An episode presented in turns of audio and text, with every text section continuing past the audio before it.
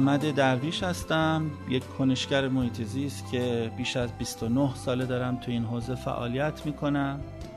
امروز می‌خوام با یک پادکست دیگه در یکی از موضوعات مهم محیط زیستی با شما گپی دوستانه بزنم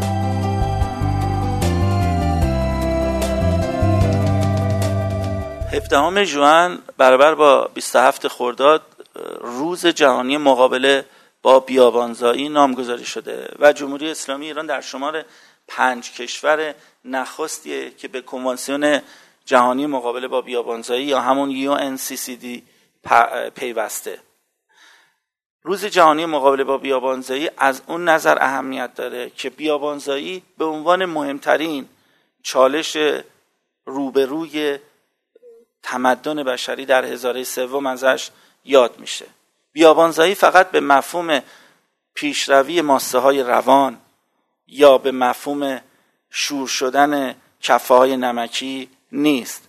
بیابانزایی یعنی افت کارایی سرزمین یعنی هر فعالیتی که منجر به کاهش باراوری خاک بشه منجر به شور شدن عراضی بشه منجر به افت حاصلخیزی خاک بشه منجر به افت تنوع زیستی بشه و منجر به کاهش کیفیت زندگی بشه و در نهایت منجر به مهاجرت بشه ازش به عنوان بیابانزایی یا دزرتیفیکیشن یاد می‌کنن. بیابانزایی می‌تونه شاخص مدیریت یک سرزمین باشه. هر سرزمینی که از مدیریتی مطلوبتر برخوردار باشه نرخ بیابانزایی در اون سرزمین کمتر میشه و برعکس. اون رهبرانی می‌تونن کارنامه قابل قبولی داشته باشن و در پیشگاه نسل آینده شرمنده نباشن که تونسته باشن نرخ بیابانزایی رو محدود بکنن.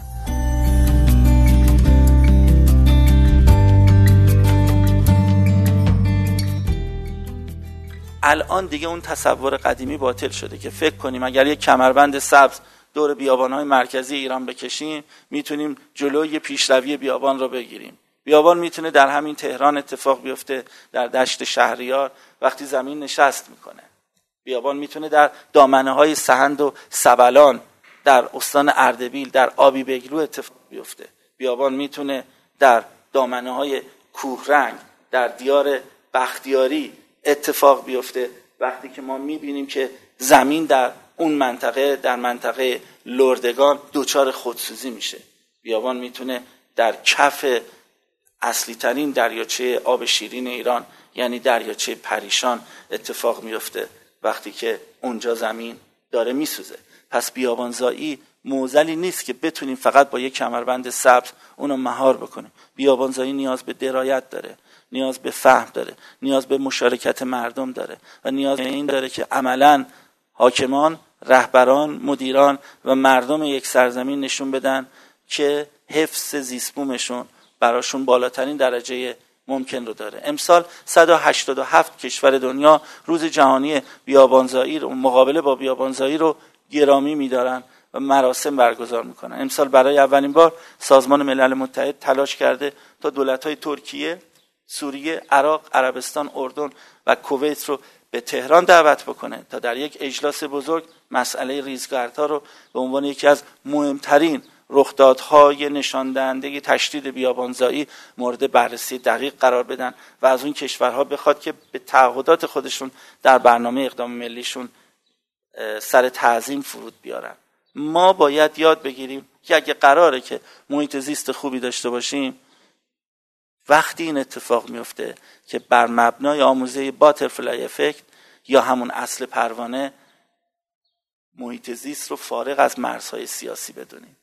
محیط زیست در منطقه ما موقعی می‌تونه محیط زیست مطلوبی باشه و بیابانزایی موقعی می‌تونه مهار بشه که همه کشورها فارغ از هر نوع تعصب نژادی قومیتی مذهبی و سیاسی که دارن پیرامون یک موضوع به نام محیط زیست دور یک میز بشینن و اولین ملاحظهشون و راهبردشون حفظ زیستبومشون باشه.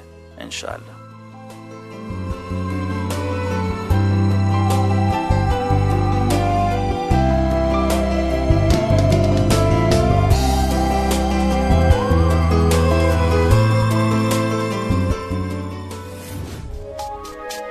تا حالا به این موضوع فکر کردی که تجربه با دیگران به اشتراک بذاری؟ با استفاده از شنوتو صدای شما در سراسر دنیا شنیده میشه پس منتظر چی هستی؟ تجربه با دیگران به اشتراک بذار